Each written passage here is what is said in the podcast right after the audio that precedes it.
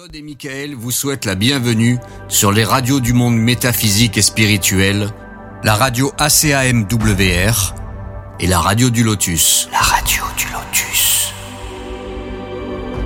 L'invité de la radio du Lotus et de la radio ACAMWR, c'est maintenant. Bonsoir à tous. J'espère que vous allez bien. Michael Le Lotus avec vous et je suis avec Fadi ce soir. Bonsoir mon petit Fadi, comment tu vas? Salut Mika. Salut Claude. C'est la forme, il y a Claude évidemment, toujours avec nous, hein, toujours là. Salut Claude. Bonsoir tous deux, Michael et Fadi. Voilà, et ben lundi soir, euh, comme euh, une fois par mois, donc euh, tous les premiers lundis, même si là on n'est pas le premier, vous allez dire c'est un peu spécial, mais non, avec Fadi on a décalé. Euh, donc voilà, ce sera euh, aujourd'hui l'émission de Fadi. Et qui va nous parler? Alors là, Fadi, je, je me suis demandé quand tu m'as annoncé le sujet, qu'est-ce qu'il va nous raconter, ce Fadi? Mais c'est- qu'est-ce qu'il va nous raconter? L'homme, animal et divin. Donc on va parler de l'homme, animal, divin, le libre arbitre, de pas mal de sujets qui ont attrait à, tout ça, ce que nous sommes, c'est-à-dire l'homme. Et on se demande ce qu'on est parfois, justement. On va peut-être faire un petit tour là pour savoir ça. Et puis, si vous voulez nous écrire, bien sûr, euh, toujours le mail de la Radio du Lotus, contact laradiodulotus.fr, contact laradiodulotus.fr. Et puis voilà, bah, ça me fait plaisir que vous soyez là tous les deux, c'est vraiment super sympa. Et, euh, et Claude, c'est bien parce qu'il loupe pas une émission, Fadi. hein. Il est toujours là, Claude. C'est ça qui est bien. Ça fait plaisir. Oui, c'est- c'est- je, je- je- je ne saurais dire si je m'en flatte ah, bah, ou si j'en prends ah bah écoute, alors ça c'est toi qui vois. Ce Fadi. euh, Fadi, il est, il est bien, il est bien lui. ça fait Ah non, plaisir. c'est cool. Ouais, oui, ça me fait très plaisir. Et puis les, les échanges en plus avec Claude sont toujours très sympas. Comme je le disais dans les émissions précédentes, les remises en question, c'est le plus fondamental des, des échanges en fait. C'est c'est pas les échanges qui abondent dans notre sens qui vont nous permettre de, de grandir ou d'expandre, euh, que ce soit nos conceptions, nos perceptions, nos préceptions. Donc, euh, Non, je suis C'est fondamental d'avoir des, des questionnements euh, qui vont parfois bien à l'encontre de ce qu'on de ce qu'on profère pour pouvoir justement trouver une soit une fondation solide à ce qu'on est en train de raconter, soit de le démonter pour notre propre bien. Ben, c'est ce qui est bien aussi. Ben, nous, c'est ce qu'on aime bien avec Claude hein, sur la radio ACMWR et la radio du Lotus, justement, parce que si on avait tous le même avis, ça serait pas intéressant. Il y aurait même pas d'émission, de toute façon, c'est sûr. Tout à fait, oui. Exactement. C'est c'est ce qui rend les choses intéressantes, justement. Oui. Voilà, Fadi, ben, Ouais, on et euh, alors une précision avant qu'on commence. Bon, Oui. les questions sont bien entendu les bienvenues euh, via les contacts que tu as donnés, Mika. Et je précise, je vais mentionner à diverses reprises l'homme. Il s'agit de l'homme en tant qu'humain avec un grand H, homo, d'accord? Homo, en l'occurrence euh, sapiens, sapiens, qui en sait pas vraiment en fait. Mais, euh, mais, euh, mais disons, il s'agit de notre genre, donc je suis hyper inclusif en règle générale sur tous les trucs qui ornent ma salle, sur tous les emails que j'envoie. Il y a participant.e.s pour que tout le monde, euh, tout le monde soit inclus. Et, euh, et donc du coup, euh, voilà, il ne s'agit pas d'une, il ne s'agit pas d'une omission, euh, mais bien entendu d'une inclusion. Simplement, pour faire plus simple, je vais utiliser le mot homme avec un grand H. D'accord. C'est parfait. D'accord? Oui, oui, c'est bon, ça va, c'est parfait. Alors, je vous prie de m'excuser un court instant. J'ai une urgence. Eh ben, flûte et zut. C'est parti. Euh, tant pis. En fait, la raison pour laquelle on avance cette émission, c'est parce que je pars en voyage euh, la semaine, la semaine prochaine. J'ai un oncle qui est très malade euh, en Belgique et donc je vais du coup euh, lui rendre visite parce que ça va pas déconner. Non, mais c'est bien, t'as raison d'aller le voir. C'est super important. Donc du coup voilà, comme j'aurai euh, comme j'aurai en fait euh, le, le voyage dans les pattes le 5 juillet en rentrant, je suis pas moyennement, je suis pas, je suis pas très chaud, tu vois, pour faire une émission juste Non, après. mais là, c'est bien parce qu'on était libre de toute façon, donc c'est parfait en plus. Enfin, moi, je trouve ça très bien. Tout est impeccable. Oui. Très bien. Alors, Voilà, et fais attention à ta voix, hein, pousse pas trop dessus, parce qu'on sent quand même qu'il y a un petit résidu dans la voix. quoi. ah ouais non, ça c'est sûr. Putain, vous avez raté quelque chose hein, quand même. Vous avez raté une voix de baryton. Si la prochaine fois dans une émission, euh, dans une émission suivante, Mika, t'arrives à enregistrer ma voix que je t'ai, envoyée par le message WhatsApp, Ça sera rigolo de voir comment est-ce Oh là, oui, alors là, ça va être... Oui, oui, oui, ça va pas être du tout la même voix. Hein. Pas du tout. D'abord, au début, heureusement que ma synthèse m'a dit Fadi parce que je t'aurais pas reconnu sur le coup. C'est ça. J'ai perdu trois octaves à cause d'un C'est ça. C'est sympa. Si tu les avais bah, gagnés euh, par-dessus, je me serais dit, tiens, il s'est fait couper quelque chose, mais sinon, même pas. Tu vois, donc c'est autre chose, ça n'a rien à voir. Plus de Effectivement, Là, non, ça descendait très bas. Mais ça descendait plus bas. Hein, de toute façon, dès que, dès que je parle, oui, oui, un petit peu. Oui.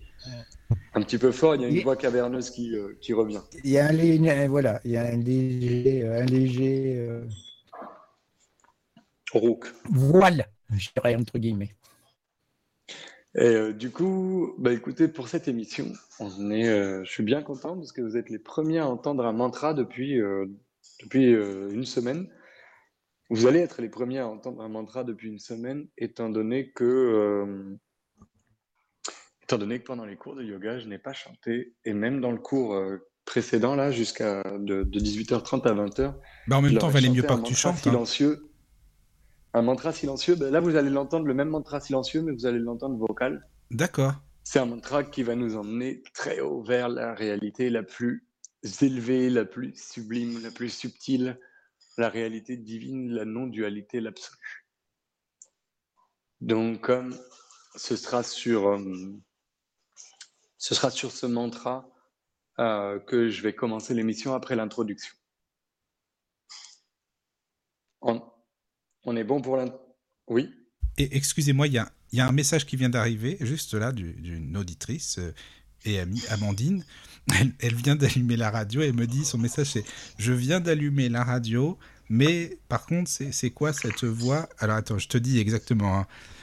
Euh, euh, je viens d'allumer la radio, mais c'est quoi cette drôle de voix rock? ou un truc comme ça C'est Fadi, Amandine, ne t'inquiète pas, hein, c'est parce qu'elle écoute les émissions, je pense.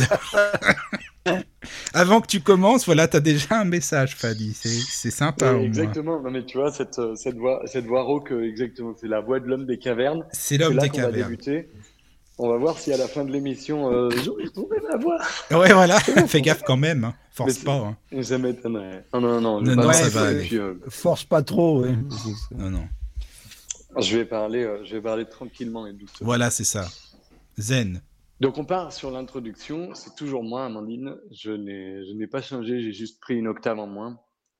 Et euh, vous évoquez donc euh, l'homme en tant qu'espèce est relativement spécial du fait d'un accès à certaines dimensions qui pour l'instant ne sont pas euh, ne sont pas complètement prouvées ou découvertes ou perçues chez les animaux. Des dimensions de construction de civilisation, de capacité de mémoire, de hum, transmission par un langage euh, codé qui va au-delà de l'oralité. Tous ces sujets, on va les aborder depuis des perspectives diverses, pas uniquement la perspective moderne occidentale judéo-chrétienne, mais également les perspectives natines, euh, natives indo-américaines, les perspectives euh, hindouistes, sanskritistes, euh, et puis d'autres qu'on va aller explorer pendant l'émission de ce soir. Le, yoga aussi. On va aller voir comment ça se passe au niveau du yoga dans le lien, dans le lien entre l'homme ou dans le lien en tant qu'homme entre terre et cieux, entre monde grossier grossier n'étant pas un jugement de valeur, et monde subtil. Et donc, en gros, le résumé, je vais vous le relire, c'est l'introduction à cette émission, et puis l'étoffer un petit peu. En tant qu'homme, nous évoluons entre la terre et le ciel. Nous avons des besoins qui sont hyper basiques. Ceux de la base de la pyramide de Maslow, des besoins de se nourrir, des besoins de se protéger des intempéries, de se couvrir, des besoins fondamentaux qui, du besoin propre de se reproduire, est passé à un besoin d'affection, puis à un besoin d'être reconnu, puis à un besoin de donner de l'amour également. C'est un besoin fondamental, un besoin de toucher et d'être touché. Depuis ces processus les plus organiques, les plus physiques, nous avons euh, construit au fur et à mesure des quelques millions d'années qui nous séparent de notre pote euh, et de notre grand-père euh, Homo erectus, a priori. Hein. A priori, c'est comme ça que ça serait passé, cette évolution. Disons qu'on va prendre la, théorie la, plus communément acceptée. Après, qu'il y ait des petits extraterrestres qui soient venus nous mettre des petits gènes par-ci par-là, on verra ça, on verra ça dans un, dans un autre contexte peut-être. Mais depuis ces processus les plus organiques, les plus animaux, entre guillemets, à des processus intangibles, voire insaisissables, même pour euh, une grande partie d'entre nous, hein, à l'intérieur même de l'espèce humaine, il y a des tas de gens qui ne se posent pas le cinquième des questions que nous évoquons euh, sur cette radio, par exemple.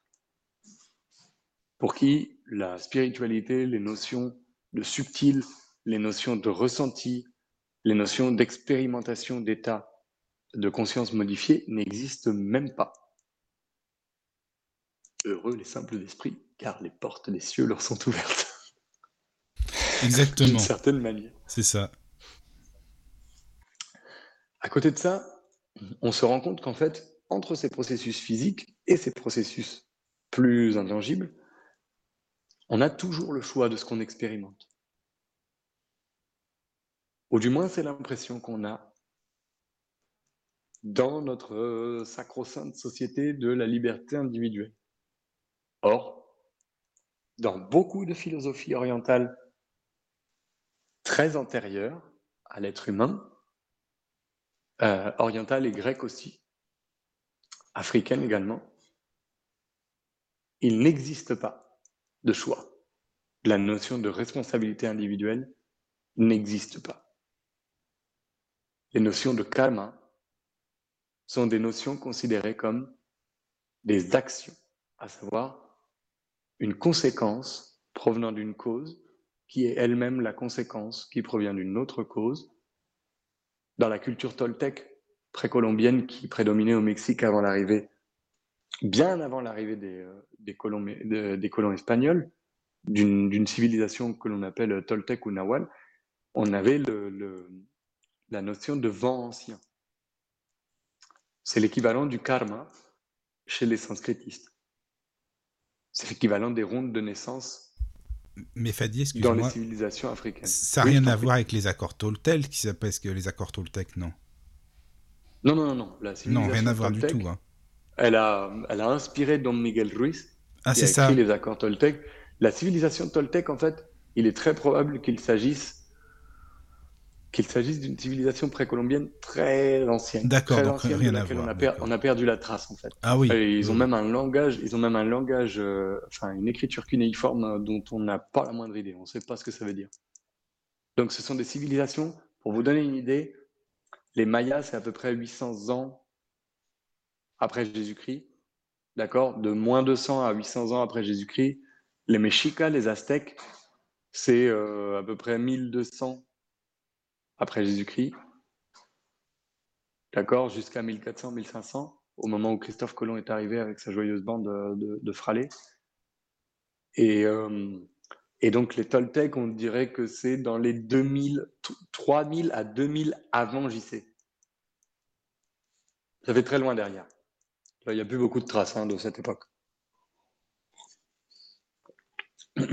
On retrouve par exemple une des civilisations les plus anciennes euh, dans cette zone, le Mexique, c'est les Olmecs, une civilisation que j'ai eu la chance de pouvoir euh, vivre et fréquenter parce que j'habitais à Veracruz, qui était l'État dans lequel on a retrouvé le plus de vestiges Olmecs. Et, euh, donc les Olmecs étaient après les Toltecs, et euh, des Olmecs, on retrouve des trucs déjà dont on ne comprend pas ni la fabrique, ni la facture, ni la provenance.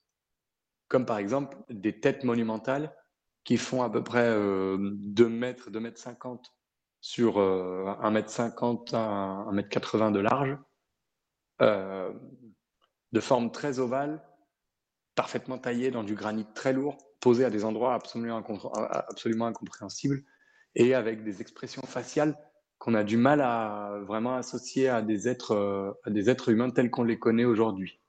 Et notamment qui pratiquent des mudras, comme les mudras du regard que l'on pratique en yoga, qui sont par exemple des mudras qui fixent le, qui fixent le, le focus euh, oculaire entre les sourcils ou dans le bout du nez. Donc encore des traits similaires entre euh, la civilisation tantrique euh, dravidienne et des civilisations qui n'ont rien, entre guillemets, rien à voir géographiquement parlant, de l'autre côté du monde. Donc quand on parle des Toltecs, voilà, moi j'abordais le sujet de l'homme dans sa globalité en manifestant le fait qu'on retrouve des traces de ces recherches hautement spirituelles ou intangibles dans des civilisations très anciennes. Les Hermétiques euh, en Égypte et en Somalie, les premières tribus d'Israël, euh, dans tous ces endroits, en fait, on a pu constater une aspiration de l'homme, non pas à dépasser sa condition, mais à l'expandre, à embrasser les, particularités de l'être humain en tant qu'animal, et en plus de ça, lui donner une dimension divine. C'est l'idée du jour, l'homme de l'animal au divin. Le libre arbitre, c'est une des fonctions, une des, manifestations en tant qu'être humain que l'on met le plus en avant. Cette notion de décider volontairement, par exemple, de fumer une clope. Alors que n'importe quelle bestiole dans la nature, tu lui balances de la, fumée dans les poumons, elle fuit. Et à l'intérieur de nos cellules, il se passe la même chose. C'est-à-dire que l'on a dépassé des réflexes animaux qui neurologiquement sont implantés dans le cerveau reptilien que l'on appelle fight or fly, donc des réflexes de lutte ou de fuite, d'accord, de, combat ou de fuite. Ces réflexes de combat et de fuite font généralement que, par exemple, face à un incendie, lorsque la fumée t'atteint les poumons, tu fuis. Aujourd'hui, une grande partie de la population s'incendie avec beaucoup d'enthousiasme les poumons. Donc ce ne sont plus des animaux, tu vois, ils ont dépassé cet état animal. Pour un bien ou pour un mal, c'est une notion qu'on ne discutera pas aujourd'hui. D'accord? On va se détacher un maximum de ces notions de, de, valeur, en fait, dans lesquelles on va dire Ah, ça c'est bien, ah, ça c'est mal. On va simplement observer factuellement comment est-ce que l'homme est passé du sol au ciel. Et comment est-ce que parfois il a échu du ciel vers le sol, comme les anges déchus euh, de l'Ancien Testament ou d'un livre que je vous invite à lire si vous ne l'avez pas lu, qui s'appelle Le paradis perdu de John Milton, qui est un poème assez spectaculaire. Donc, le libre arbitre, en fait, nous permet de vivre ces processus, qu'ils soient organiques ou très subtils, intangibles, de façon grossière ou de façon subtile. C'est ça qui est fou, c'est-à-dire que Bon, maintenant, vous me connaissez, ça fait un an et demi qu'on entend parler de moi sur cette radio. Il y a des fois où je, m'exprime de façon un petit peu directe. Mais même chier peut être une expérience révélatoire. Même, même l'excrétion, la, la, d'accord, peut être chez l'homme vécue comme une expérience divine, comme une expérience de révélation, et entre guillemets, se doit de l'être. Pourquoi? Parce qu'à partir du moment où l'on accepte la part divine de l'homme, à partir du moment où l'on accepte, quand j'entends divin, je ne parle pas d'une personnification, d'un personnage créateur ayant tout pouvoir sur la création, notamment celui de lorgner euh, par un œil de bœuf tous les faits et gestes de tous les humains en les qualifiant de bons ou de mauvais, et en les, gratifiant d'un petit plus quand ils sont bons et d'une taloche dans, la tête quand ils sont mauvais. Je parle d'une acceptation, aujourd'hui très répandue dans le monde scientifique, d'une intelligence de l'univers, d'une intelligence qui dépasse la notion de d'entité décidant. Donc, à partir du moment où on accepte ce postulat, à savoir que quelque chose règle tout autour de nous et fait du chaos une harmonie, eh bien, tout est absolument sacré. Tout. Même les actes les plus abjects. Même les actes les plus vils, pour aussi vils qu'ils soient, ils sont simplement un gradient négatif-positif sur un axe dont les valeurs, en fait, dépendent de la perspective de celui qui regarde. Mais Fadi, tu sais ce que tu dis? Ça me fait penser à une phrase, tu sais, Chico Xavier, le médium, et il disait que, mhm. par exemple, euh, je sais pas, la, haine, par exemple, euh, la, euh, ça serait de l'amour malade, on pourrait dire ça, tu vois Ça me fait penser à ce que tu dis. Mhm. il faut le voir comme ça. Alors, je, je rejoins complètement le truc. J'enlèverais malade. Je dirais simplement de l'amour à son, à son, à son antipôle. Oui, je vois, ouais, c'est ça. à l'opposé polaire, tu vois, à l'opposé polaire. Mais si tu si avais, un, si avais un truc que tu pouvais brancher sur, cette, sur ce sentiment ou sur cette émotion, eh bien, tu verrais que l'amour serait éventuellement, depuis ta perspective, plus 20, et peut-être depuis la perspective, euh, je sais pas moi, d'un vautour, oui. tu vois, ou d'un nazi, eh ben, plus 20 aussi, mais dans l'autre sens. Oui, c'est différent, mais alors dans le sens inverse, oui, oui je comprends. Est-ce qu'on peut considérer ça comme euh, la partie, euh, je dirais, euh, partie obscure de l'être humain? On va, la, on va la qualifier d'obscure, si tu veux, à partir du moment où elle, naît, où elle est non lumineuse, Claude. Mais si on, si on l'associe obscure à Dark Vador, tu vois, et eh ben immédiatement, on rentre dans un jugement de valeur. C'est-à-dire, tu vois, on commence à aborder des notions de bien et de mal, alors qu'effectivement, il s'agit très probablement d'un aspect obscur parce qu'il n'est pas mis en lumière, mais pas parce qu'il est fondamentalement mauvais. D'accord Il y a 250 000 ans, il semblait tout aussi naturel euh, Ouais, il y en a certaines qui me diront que euh, c'est pas encore euh, complètement actualisé cette histoire. Mais il semblait tout à fait naturel de mettre un coup de masse sur la tête d'une meuf pour aller la sauter derrière un buisson. D'accord? Tu vois, aujourd'hui, aujourd'hui, il semble naturel, du moins pour moi, hein, c'est quelque chose, voilà, tu vois. Oui, oui, c'est normal. Encore aujourd'hui, ma, ma sœur est montée dans ma voiture, je suis allé ouvrir la porte à ma sœur. Pas parce qu'il s'agit d'une quelconque galanterie machiste ou quoi que ce soit, parce que je trouve ça cool et chouette de lui ouvrir la porte pour qu'elle s'installe. Oui. J'aime beaucoup les femmes et je trouve important de leur, de leur chouchouter un petit peu la vie quand on a l'occasion de le faire. Parce que finalement, on a trouvé que la femme pour euh, réussir à venir sur Mais Terre. Mais je suis là, mon petit Fadi, quand tu veux, il n'y a pas de problème. donc, donc, en gros, pour, pour, en venir sur notre, pour, pour en venir sur notre approche, en fait, des processus, c'est par notre choix intérieur, notre décision, que l'on peut vivre des processus de façon grossière, de façon subtile, que l'on peut les vivre de manière duelle, c'est-à-dire systématiquement en les qualifiant de bien, de mal, de j'aime ou j'aime pas, de c'est bon ou c'est mauvais, de ça, ça me plaît, ça, ça me plaît pas. On va automatiquement s'enfoncer dans une dualité. La dualité va générer des contraires. Les contraires vont générer de la friction les frictions vont générer de l'agitation, l'agitation va générer de la souffrance. End of the game. Oui, mais alors à ce moment-là, euh, je, comprends tout à fait ce que, ce que tu dis, mais est-ce que justement, euh, il faut que ça dépasse à ce moment-là le côté de l'ego et du mental pour qu'on arrive à ne plus faire euh, la différence, si tu veux, et à cataloguer le côté négatif et le côté positif?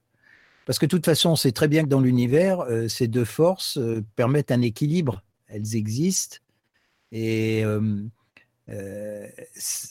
on, la, on la retrouve dans, dans, tout ce qui est énergie, de toute façon.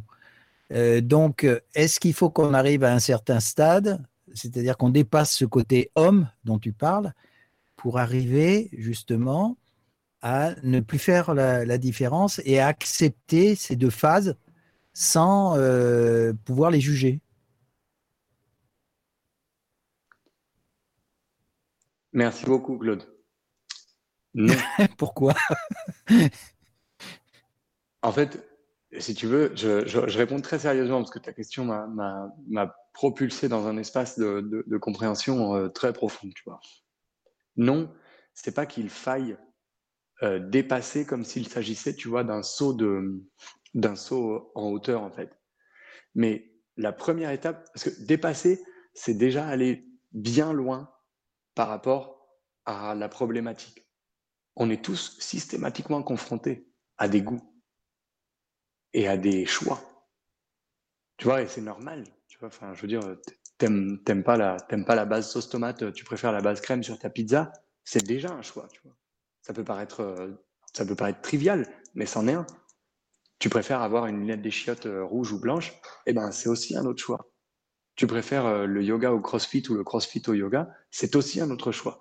Ça ne veut pas dire que l'un est bon et l'autre est mauvais et qu'il faille nécessairement faire du yoga et du crossfit et avoir euh, la base crème et la base euh, tomate. Non, ce que je veux dire par là, c'est que la notion de dépassement, elle, elle ne peut être saine et salubre pour un être humain qu'à partir du moment où il passe par une étape neutre au préalable, une étape d'observation, une étape de prise de recul par rapport à la façon même dont il perçoit les événements. Donc sans, sans jugement. Exactement. Mais pour arriver au sans jugement, tu vois, si tu te dis tout de suite, je ne veux pas juger, c'est déjà un jugement. Oui, tout à fait. Mais à ce moment-là, c'est ah. difficile de. Il ne faut pas s'exprimer si, si on, on, va loin comme ça. Euh, à ce moment-là, c'est basé sur le ressenti et plus sur la parole. Exactement. C'est basé sur une prise de recul, sur une, sur une perception qui va ensuite donner lieu à une préception plutôt qu'à une conception. Tu vois, si on reprend étymologiquement ces termes, d'accord Conception, faire avec. D'accord? Il y a toujours la notion de faire. Tu vois, une perception, c'est ce qui est perçu, c'est-à-dire que c'est les choses qui sont là, on les reçoit. Et du coup, le précepte, c'est la notion de compréhension des choses qui sont là. Ce terme, je crois qu'on l'avait évoqué lors d'une, émission une fois, le précepteur, d'accord, c'était celui qui avait le rôle d'inculquer les bonnes valeurs au souverain avant, quand le souverain ne régnait pas encore. C'est la notion de précepteur. c'est celui qui, celui qui il, ne va pas donner des concepts parce que le concept est rigide. Fondamentalement, il est rigide. Le concept, il va te dire, tu vois, la notion de bien et de mal est comme ça. Euh, quelqu'un qui assassine une autre personne, c'est mal, point, pan, tu le pends. Alors que la notion de précepte, elle va te permettre de prendre un grand angle, de faire un pas en arrière, et donc du coup de rentrer dans l'espace très subtil qui précède celui du dépassement dont tu parles, Claude. Et si tu veux, ce serait à peu près la différence.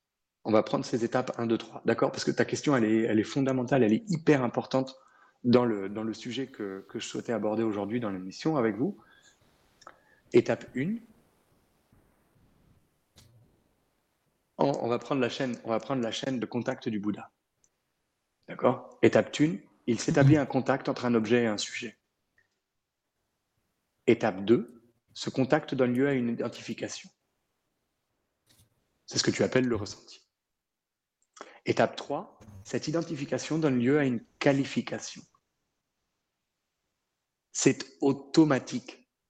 Tu ne peux rien faire. Dans ces trois étapes, tu ne peux rien faire.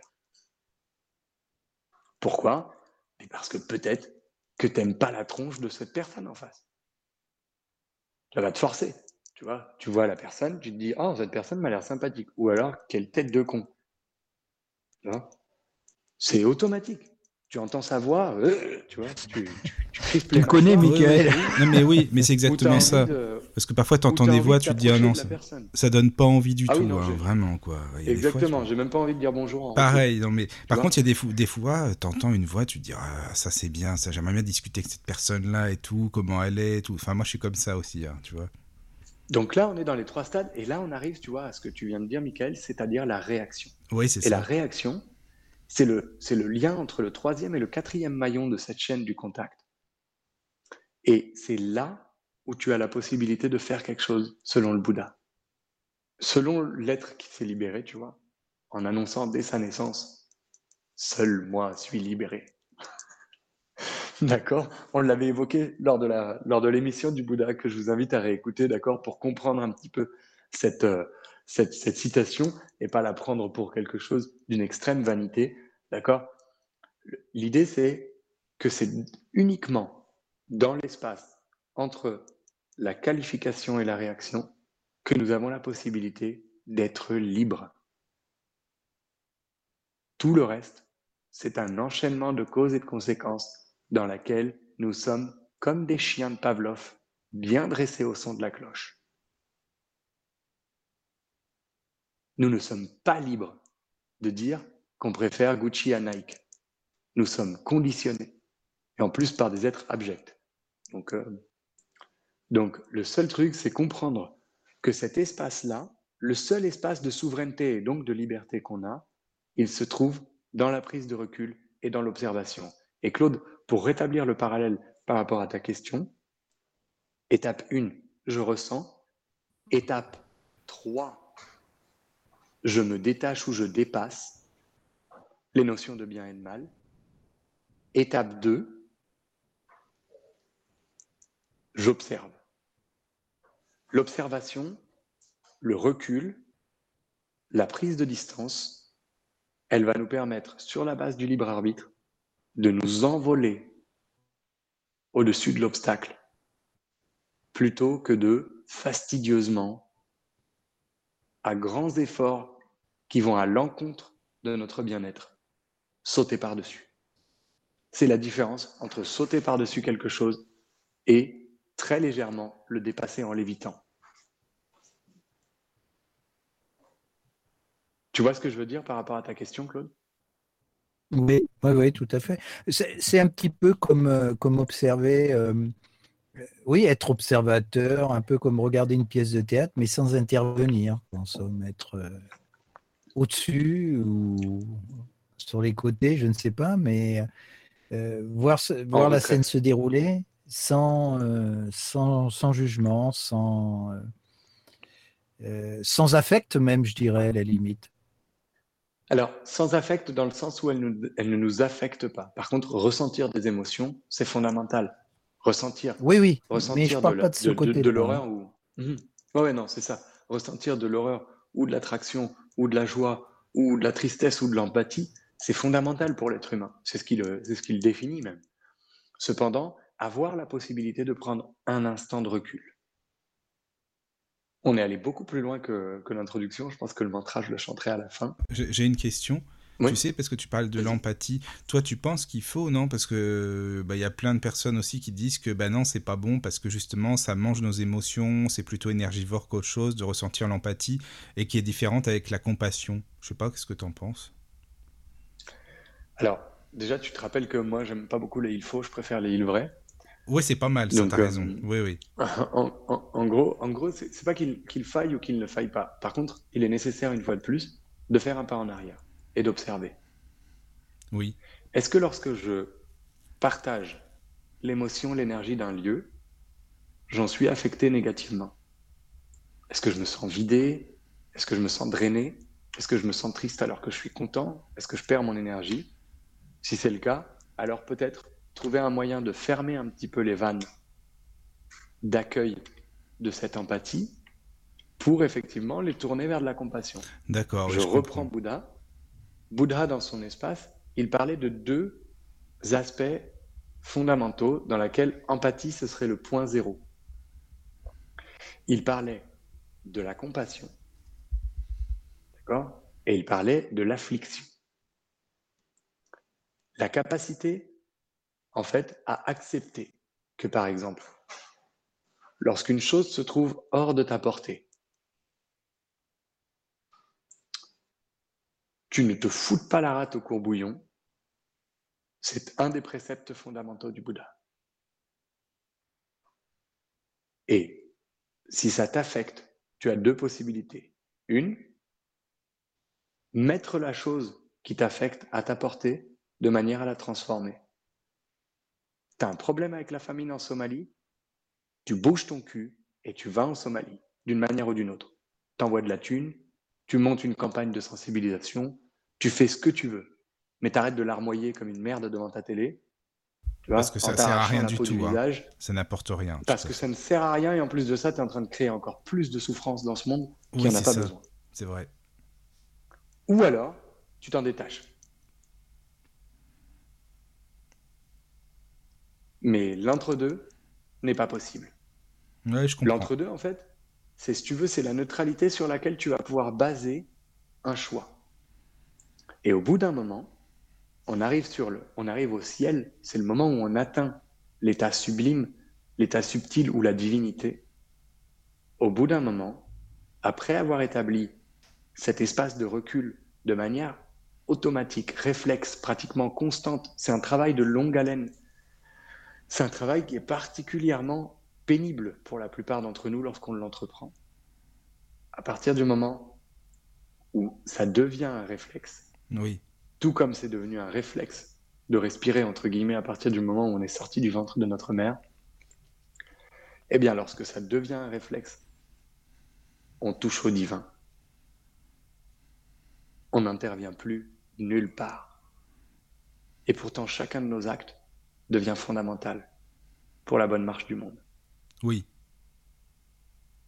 C'est ce que les bouddhistes appellent le karma gris. C'est l'état d'omniscience. C'est l'état dans lequel l'être ne souffre plus, mais au contraire jouit d'une béatitude ineffable. Ineffable, ça veut dire qu'il ne peut être décrite par des mots, qui ne peut être raconté. Tu baignes dans un état dans lequel tout ce que tu vis, même les choses les plus graves, même les choses les plus tristes, même les choses les plus intenses, te permettent de comprendre que tout est parfait.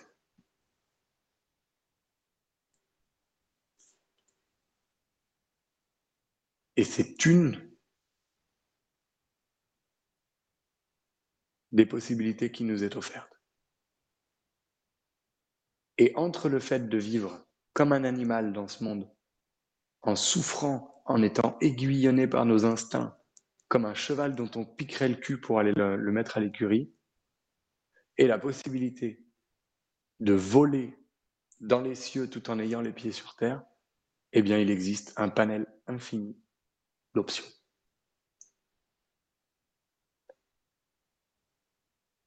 C'est cette même caractéristique de l'être humain, c'est cette même capacité que nous avons, basée sur le libre arbitre, qui va nous ouvrir sur un même lieu, au même instant, la possibilité de vivre un enfer ou un paradis.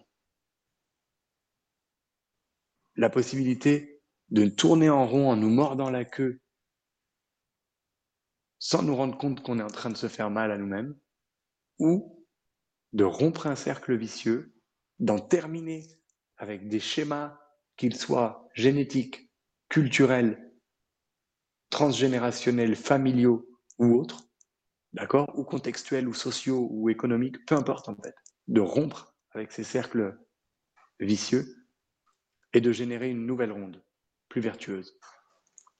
C'est cette même capacité qui se manifeste à travers le choix entre résister ou accepter.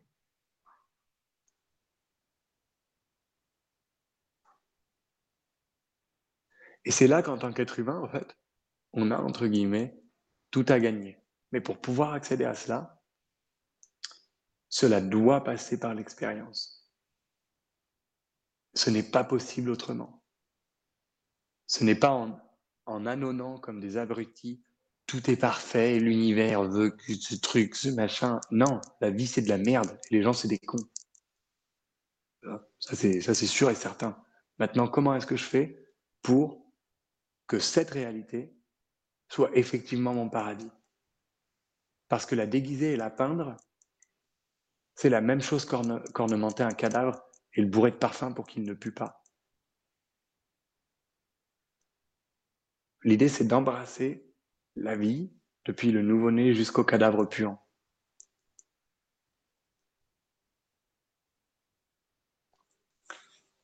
Et pour ça, ça génère, ça demande du travail.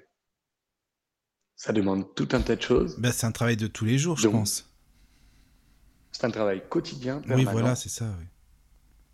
Dont euh, je vous parle. Je sais pas si Mika, tu veux faire une pause euh, dans l'émission d'aujourd'hui ou. Euh? Bah, c'est peut-être mieux parce que là, franchement, si c'était l'introduction, vaut mieux faire une pause, quoi. C'est. Ouais, si ça tu... envoyé un peu le pétard, hein, j'ai l'impression. ouais, non, non, mais c'est bien, c'est bien. T'inquiète pas, c'est très bien. Hein. Mais si tu veux, on fait une pause, eh ben, ouais, c'est plus simple, quoi. Parce que peut-être qu'il y aura des questions aussi, tu sais. À tout de, suite alors. Petit jingle et puis on laisse, on laisse quelques minutes. Exactement la radio du Lotus et la radio ACAMWR. L'invité de la radio du Lotus et de la radio ACAMWR, c'est maintenant. Et nous revoici, nous revoilà après ces musiques que j'ai mis parce que pendant la pause musicale on discutait tout simplement. coucou. Ça va toujours? Ouais, ouais, ça roule. On a une petite conversation intéressante avec, euh, avec Claude pendant la pause. Toujours là, Claude, hein, bien sûr. Oui. oui. Oui, toujours là. Je me suis pas endormi. Hein, non, non, mais c'est vrai que c'est sympa hors antenne aussi. Il y a des petites discussions, donc euh, voilà, c'est. Ouais, ouais, ouais, bah oui, parce que ça soulève euh, certaines interrogations, donc euh, c'est un petit peu normal. Voilà. Donc on te laisse. Et, et, justement, ça nous donne un peu le, ça nous donne un peu la suite, le ton de notre, de notre exploration de cet être humain qui passe euh, de l'animal euh, au divin, qui passe de la terre au ciel, qui reste en fait dans les trois états, qui reste dans l'état d'être rampant, dans l'état d'être intermédiaire et dans l'état d'être divin. Et, pour ça, en fait, il y a une notion, euh, encore une fois, trinitaire, qu'on a évoqué avec euh, Claude, qui, euh, qui répond euh, à la question qu'il posait très justement, qui est celle de... Disons que le premier, le premier état, c'est le constat de l'insatisfaction ou de la souffrance. Ça, c'est le terreau sur lequel nous basons notre perception du monde. D'accord? On rencontre peu de personnes qui se satisfont uniquement et exclusivement de ce qu'elles ont. Il y a toujours un appel à un plus, à un mieux, à un plus vaste, à un moins souffrant en l'être humain. Et en règle générale, ça génère trois étapes. La première étape, celle de l'effort. Celle de l'effort qui va générer, qui va être généré pour atteindre un objectif. Cet objectif, au départ, est fondamental parce que c'est lui qui va être le moteur de la réforme. C'est ce que l'on appelle en yoga tapara ou tapas. Le feu brûlant intérieur de devenir meilleur.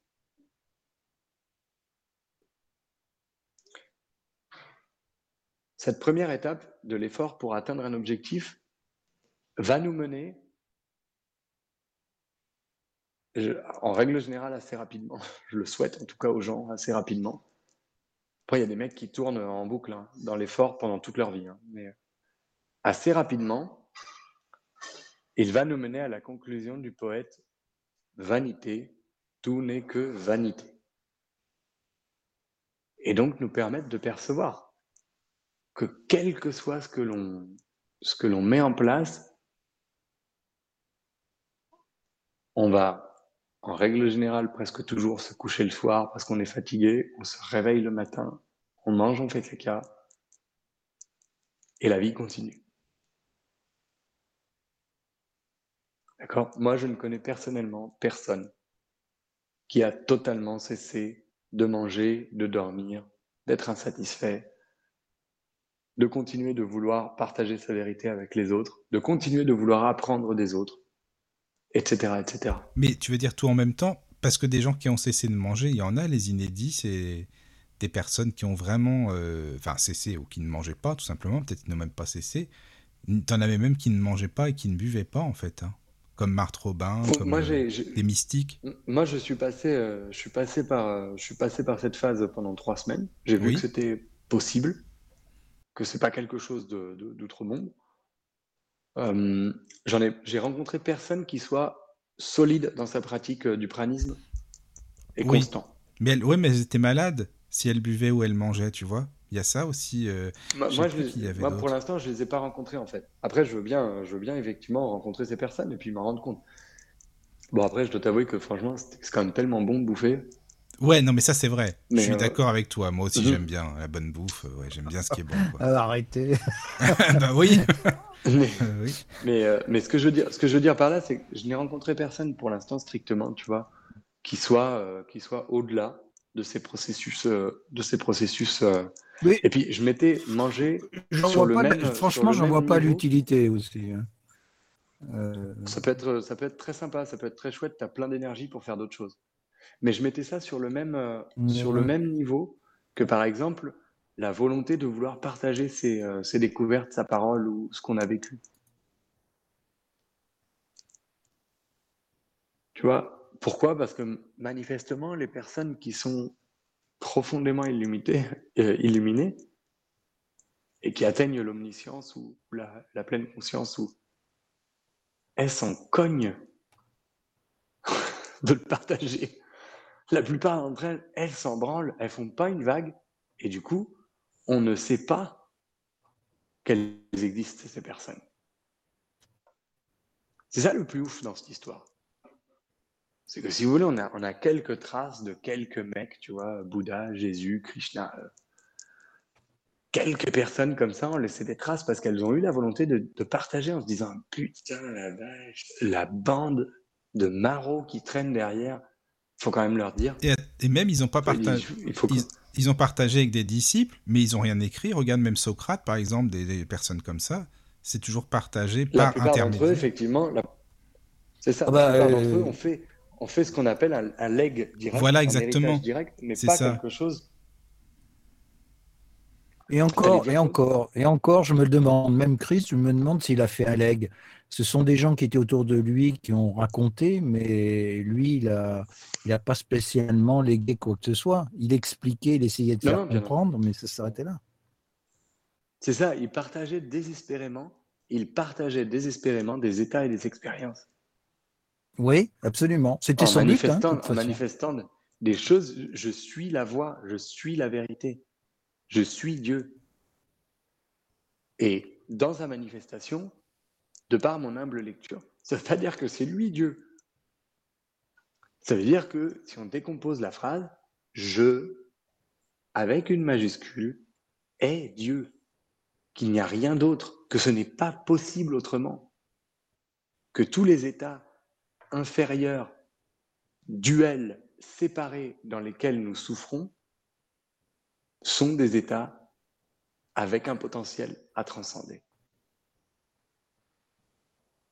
Et là, les deux options dont on discutait, Claude, à savoir la voie de l'effort dans laquelle il y aura forcément une violence de fait, il y aura forcément un dépassement, une notion de gober un truc qui passe de traviole quand même dans la gorge, et la capacité d'accepter et d'intégrer. Et du coup, en acceptant et en intégrant, c'est comme une cellule. Tu as la possibilité à l'intérieur d'une cellule d'implanter quelque chose. On sait aujourd'hui que l'insémination artificielle, ça fonctionne, ok, c'est un viol de l'ovule. Tu vois, tu perces la membrane d'une cellule qui normalement s'ouvre. On vient de découvrir très récemment que c'est l'ovule qui choisit le spermatozoïde. C'est lui qui s'ouvre à celui qui l'a choisi. C'est plus une osmose qu'un piercing. Et c'est la différence entre l'étape qui suit celle de l'effort. Qu'est-ce qui va être fondamental là-dedans? C'est la capacité de prendre du recul, d'observer un instant et de voir, de voir, tu vois, donc je, résume ça parce qu'on a un peu digressé là. Je constate que je ne suis pas complètement satisfait de ma condition. Je mets en place des pratiques, des procédures, des choix qui vont m'amener vers une amélioration ou ce que je perçois comme une amélioration, à savoir mon objectif. La réalisation spirituelle, la réalisation économique, la réalisation sentimentale, la réalisation physique, peu importe en fait, une réalisation. Une fois que j'arrive, entre guillemets, à ce que je pourrais considérer comme le bout de mes peines, ou au moins une étape de ce bout de ces peines, si je ne prends pas deux secondes pour observer, qu'est-ce qui va se passer? J'aurai toujours les yeux plus grands que la goule. Ou plutôt à l'inverse, j'aurai toujours la goule plus grande que les yeux. C'est-à-dire que je ne serai jamais satisfait de ce que j'ai atteint et je continuerai, continuerai, continuerai dans un cycle, dans une course effrénée à la réalisation plus de spiritualité, plus d'abdos dans mes muscles, plus de richesse, plus de meufs, plus d'amour parfait, plus de moins. Mais pour aller tout où à la fin pour, aller où? On ne sait eh ben, pas. tu tournes en boucle. Voilà, tu tournes exactement. C'est ça. Donc, à l'instant où tu prends du recul, à l'instant où tu arrives à systématiquement induire, induire de façon très douce, par osmose, l'observation dans ta vie, eh bien tout à coup, plus de plus et plus de moins. Tout est là, tout le temps, depuis le début.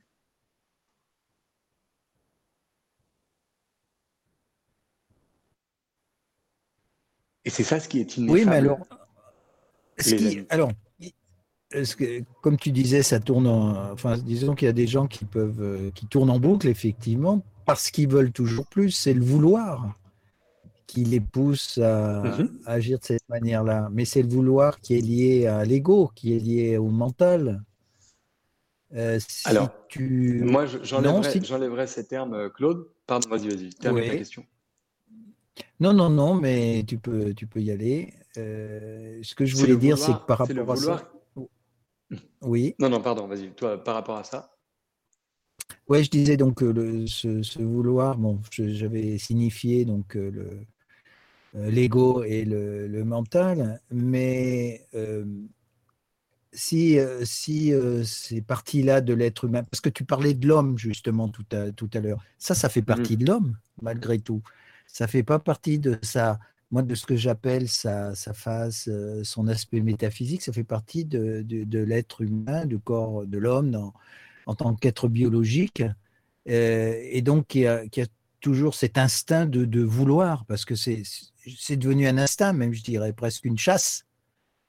Euh, mmh ça, euh, effectivement, tu peux le transcender et tu peux arriver à, on en revient à ce que tu disais tout à l'heure, à avoir suffisamment de recul, donc plutôt observer les choses de l'extérieur, et sans avoir ce, besoin de vouloir et baigner justement dans quelque chose qui va te, satisfaire euh, euh, simplement, naturellement, parce que tu vas te trouver en osmose, en symbiose avec.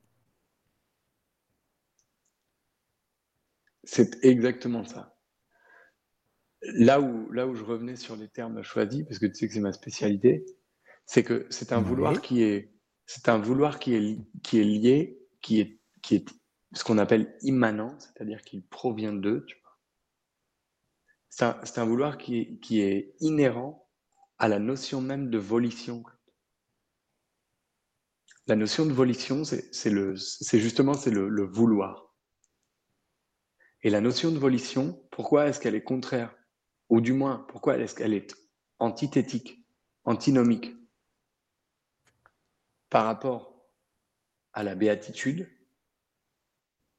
par rapport à la réalisation, par rapport à la joie infinie dans laquelle nous baignons de façon permanente, sans effort et élégante, parce qu'elle désigne un point A et un point B et un parcours à réaliser pour atteindre le point B. Or, nous sommes déjà au point B tout en étant au point A et on fait le voyage en même temps. C'est ce qui rejoint aujourd'hui, alors loin de moi l'idée de prétendre, de comprendre un soupçon de physique quantique. D'accord Je ne capte rien à ce fatras de fouillis. Une seule chose est sûre, c'est que dans la physique quantique, on a découvert récemment que l'observation transformait, entre guillemets, le comportement d'une onde en celui d'une particule. Quelque chose d'ondulatoire qui n'a pas de réalité physique en un point et un lieu, en un point et un temps de l'espace et du temps, se transforme en un point à partir du moment où tu le regardes. Alors, qu'est-ce qui l'influence? ça se, ça se comporte comme une onde. Qu'est-ce qui l'influence? L'observation. Ça, par contre, c'est quelque chose que j'ai cru comprendre. Ce qui l'influence, c'est le fait que tu le regardes. Oui, mais l'observation à quel niveau? le, voir, tu sais, comme dans, comme dans les, chez les Toltecs justement, ou chez les, chez les sorciers Yaki, le voir. Euh, alors, est-ce que c'est le voir, c'est-à-dire cette énergie euh, que, que tout être humain possède, mais qu'il n'est pas capable d'utiliser, euh, fait que effectivement, ça peut influencer ce que tu observes? Il est trop fort ce Claude? Je vais parler des références, des références euh, ben voilà, américaines Ça y est, Claude. Bah, c'est bien. Oui, non, mais tu connais bien tout ça, Claude. C'est bien.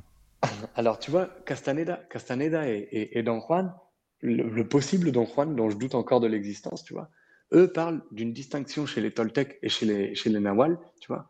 Ils parlent d'une distinction entre voir et regarder. Dans regarder, il y a une volition, une volition, Claude. Tu comprends? C'est la même chose qu'écouter et entendre. Voir, ce n'est pas regarder. Voir, c'est prendre du recul et embrasser la perspective tout entière Regarder, c'est orienter son regard et donc du coup resserrer le focus. À partir du moment où tu resserres le focus, tu perds une partie de la scène. À partir du moment où tu perds une partie de la scène, tu rentres dans une dualité, tu, tu sépares la réalité, tu la scindes en plusieurs choses. Ce que tu regardes et ce que tu ne regardes pas.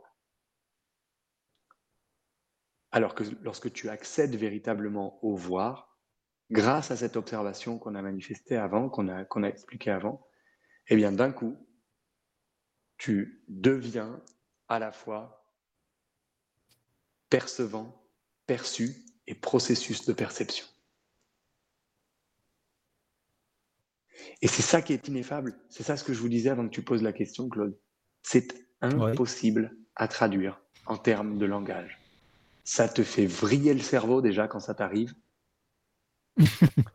Et plus ça t'arrive, et plus tu te dis, mais putain, cette vrille de cerveau, va bien falloir que j'arrive à l'expliquer à deux, trois oiseaux autour de moi. Et plus tu essayes de le faire, et plus tu as l'air d'un taré, et plus tu as d'élèves dans tes cours de yoga. Mais en même temps, c'est normal. Et plus tu verrouilles aussi quelque part, parce que tu essayes, tu essayes. Euh, c'est un petit peu comme expliquer des sensations, des ressentis qui, a, qui vont au-delà justement de, certaines perceptions, et tu tu as aucun mot, je dirais, euh, pour pouvoir même le, concrétiser, en somme. C'est ça, d'où le terme, d'où le terme parfait d'ineffable. Regarde, pardon, Mika, juste avant de te laisser la parole, j'aimerais bien vous partager un truc. C'est une image formidable que j'ai vue hier, que j'ai déjà chargée sur mon téléphone tellement elle m'a paru géniale. Tu vois un mec qui est accroupi au bord de la mer, d'accord, avec des clous et un marteau. Et tu vois le mec en train de planter des clous au niveau de l'écume de la vague qui s'apprête à se retirer. Et l'image, elle est décrite avec la légende suivante. L'homme, il y a une flèche qui dit l'humanité. La mer, il y a écrit l'indescriptible nature de l'univers. L'inhérente, indescriptible nature de l'univers et les clous que l'homme plante vainement dans le sable pour essayer de retenir la vague, le langage.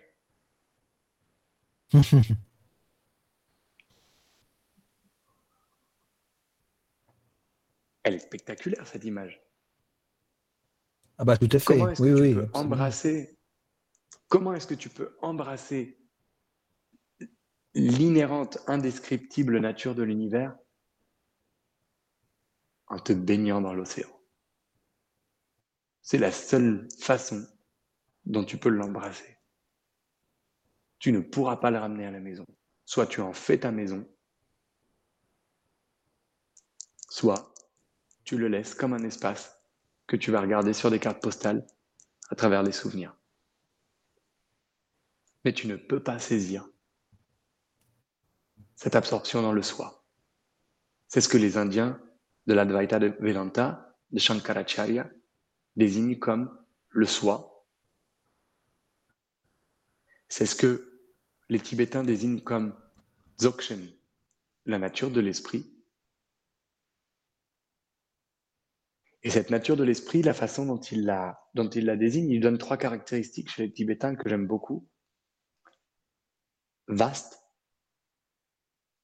immédiate et lumineuse. Dans le tantra et dans les, dans les yogas, trois, trois caractéristiques, sat, chit, ananda, être-té, conscience, béatitude.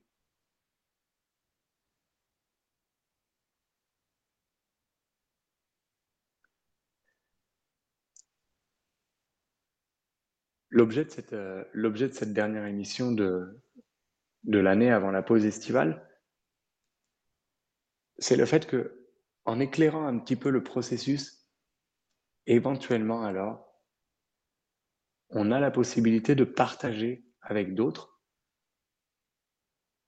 les clés du cheminement.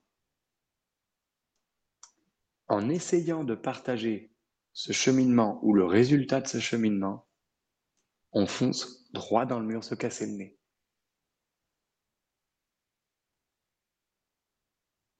Donc si on reprend nos étapes un petit peu et qu'on se dirige tranquillement vers euh, la conclusion de cette émission, première étape, l'insatisfaction ou la souffrance.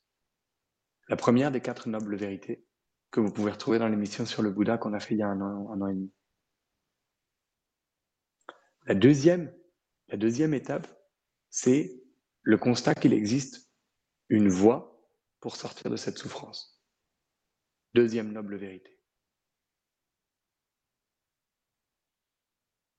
La troisième étape, prendre un instant pour observer comment est-ce que la volition même, comment est-ce que le fait de vouloir sortir de là où on est de façon intrinsèque génère la souffrance.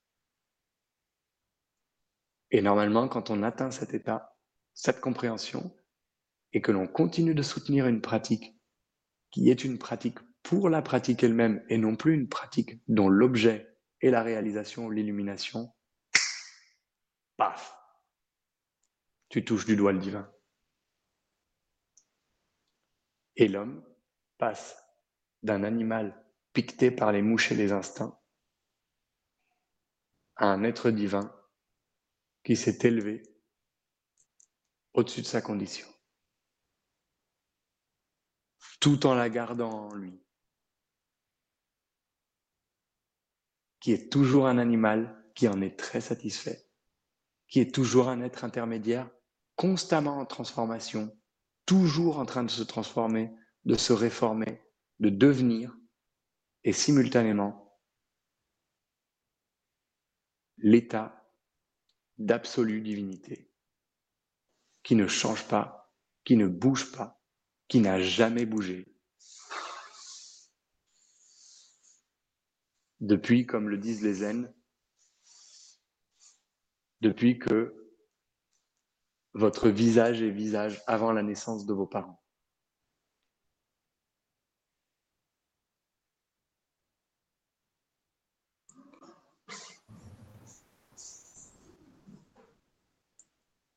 C'était un petit peu le sujet et le partage que je voulais, euh, que je voulais faire dans cette émission.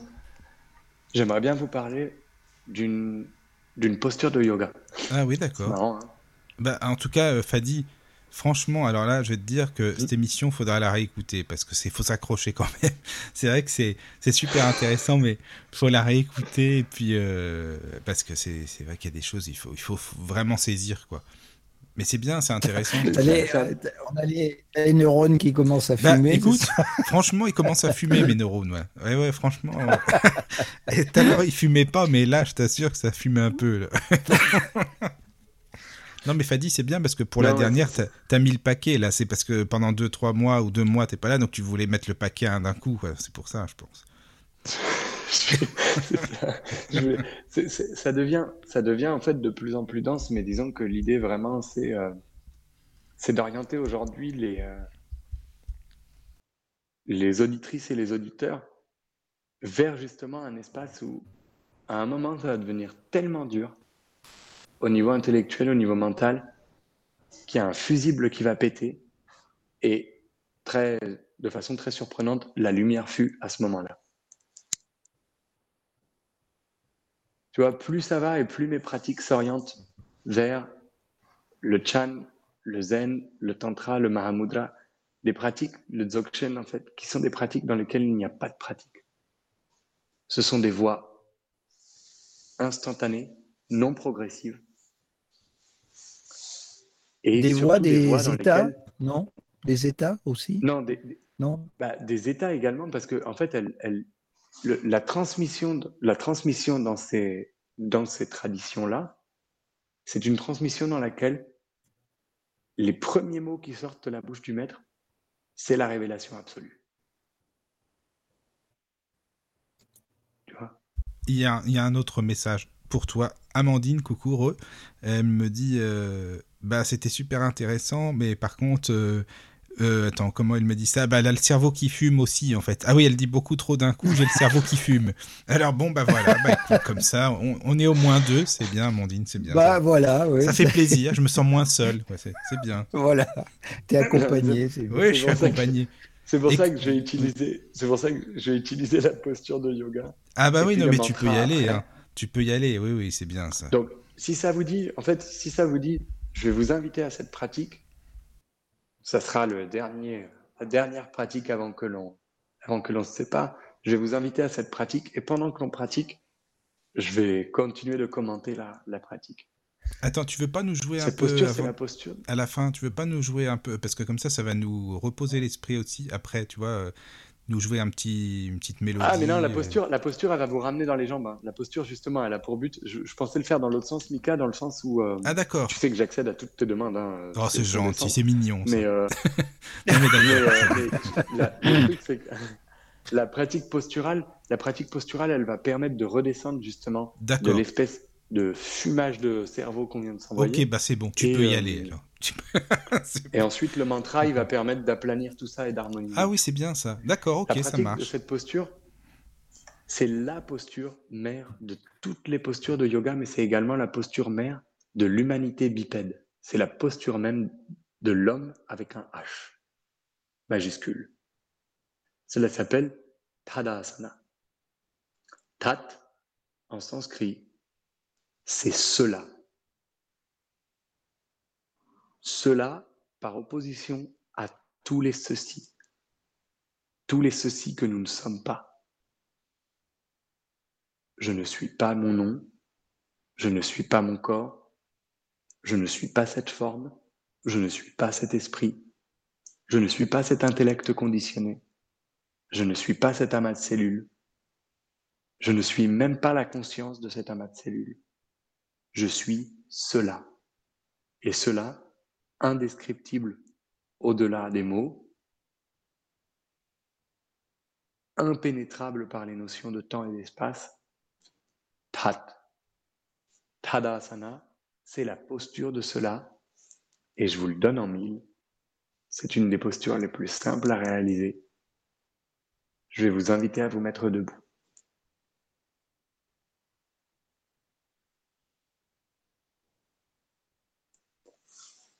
Debout. Prenez un instant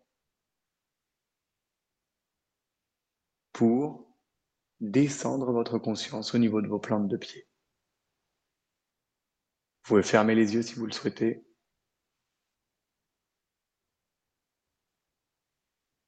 Posez votre attention sans nécessairement basculer votre poids ni rien d'autre. Simplement posez votre attention sous les monts, les gros orteils, l'endroit où le gros orteil est attaché à la plante du pied.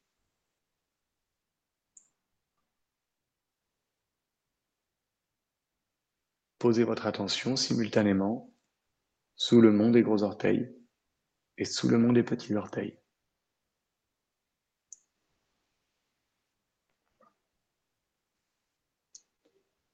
Simultanément, posez votre attention et votre poids sous le mont des gros orteils, les monts des petits orteils, les bords extérieurs du pied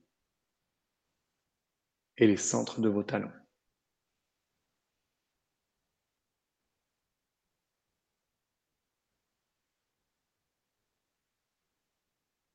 Dans un même élan de détente et d'équilibre en conservant votre attention sous la plante des pieds. Si vos genoux sont en hyperextension, verrouillés vers l'arrière, détendez-les. Si vos genoux sont pliés, dépliez-les. Restez pile au milieu. Et observez les milliers de micro-mouvements sous la plante de vos pieds, dans l'articulation de la cheville et dans l'articulation des genoux. Ces mouvements, ce sont la vie même. C'est ce qui fait l'être humain.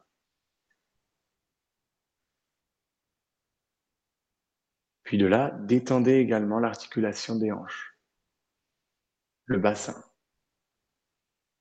pour aligner comme si vous étiez monté sur des échasses.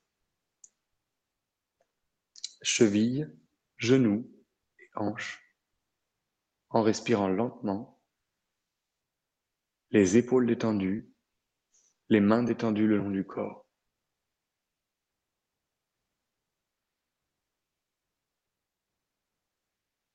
Cette posture debout, c'est la mère de toutes les postures de yoga, c'est la mère de l'accès au divin pour l'homme. Dans cette posture, nous avons révolutionné ce que l'on peut constater dans la nature qui nous entoure. Nous sommes des êtres qui avons une paire de membres dont les extrémités sont planes. Une paire de membres dont les extrémités sont opposables.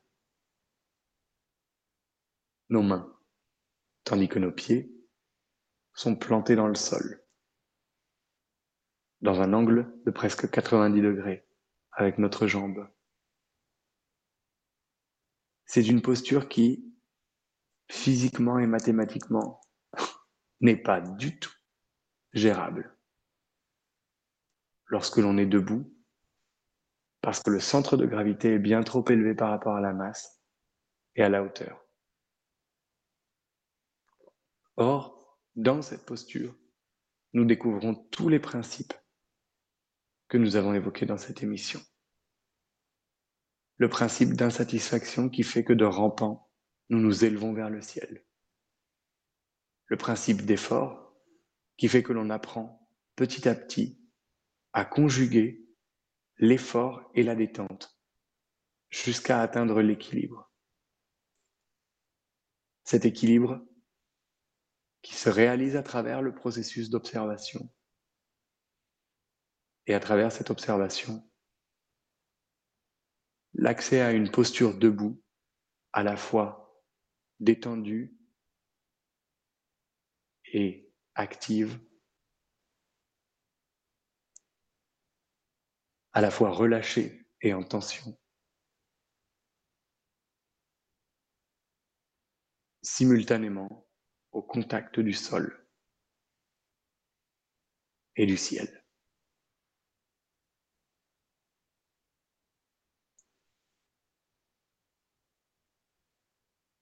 Plus vous vous détendez dans cette posture debout, plus vous percevez les millions de petits mouvements que votre corps fait tout seul, sans que vous ayez besoin de prendre la main, fort heureusement.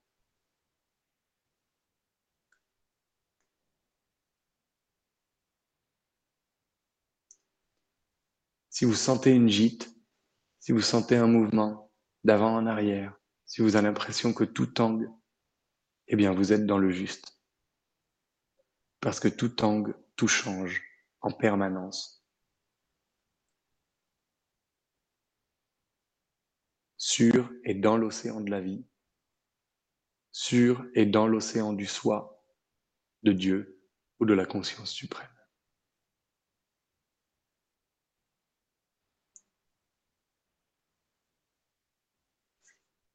Pour clore cette émission, je vais vous inviter à vous rasseoir ou vous rallonger comme vous êtes le plus à l'aise. je vais vous demander un court instant simplement le temps de choisir les notes.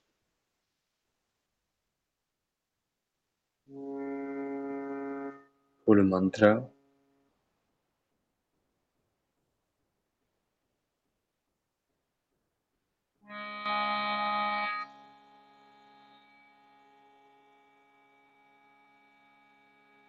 Avant de le chanter,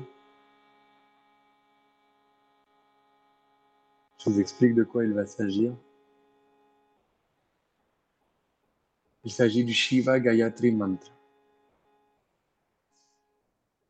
Un mantra qui permet à l'esprit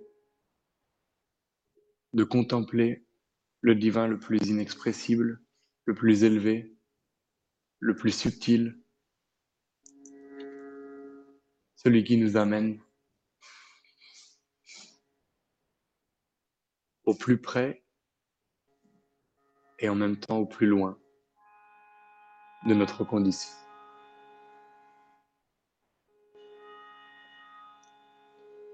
Il dit vaguement en français Om que notre intention se fixe de façon insupérable sur la réalité absolue. Que notre intellect soit capable de l'embrasser par la méditation insupérable. Et invoque Shiva comme cette source et ce but de la pratique.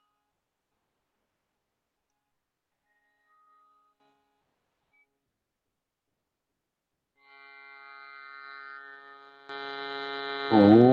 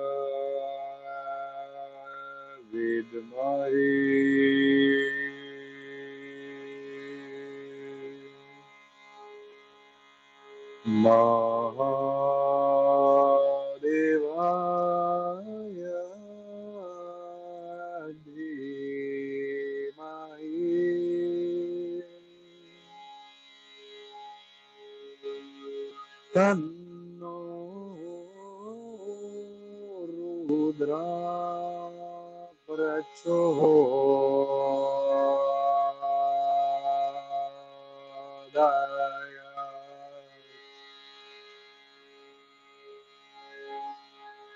Om.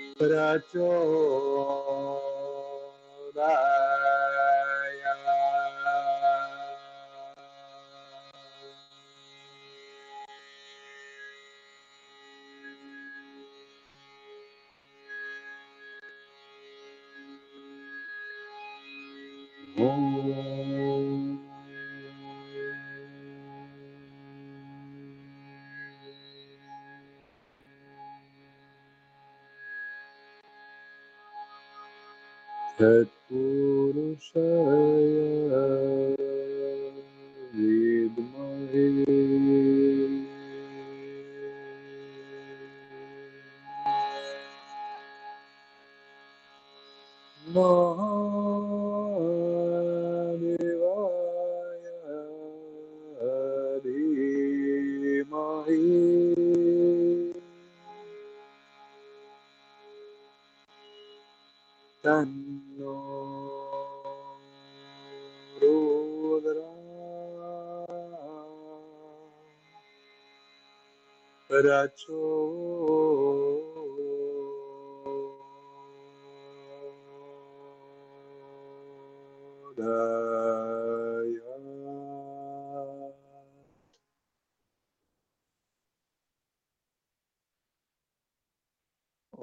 Shiva Gayatri Mantra.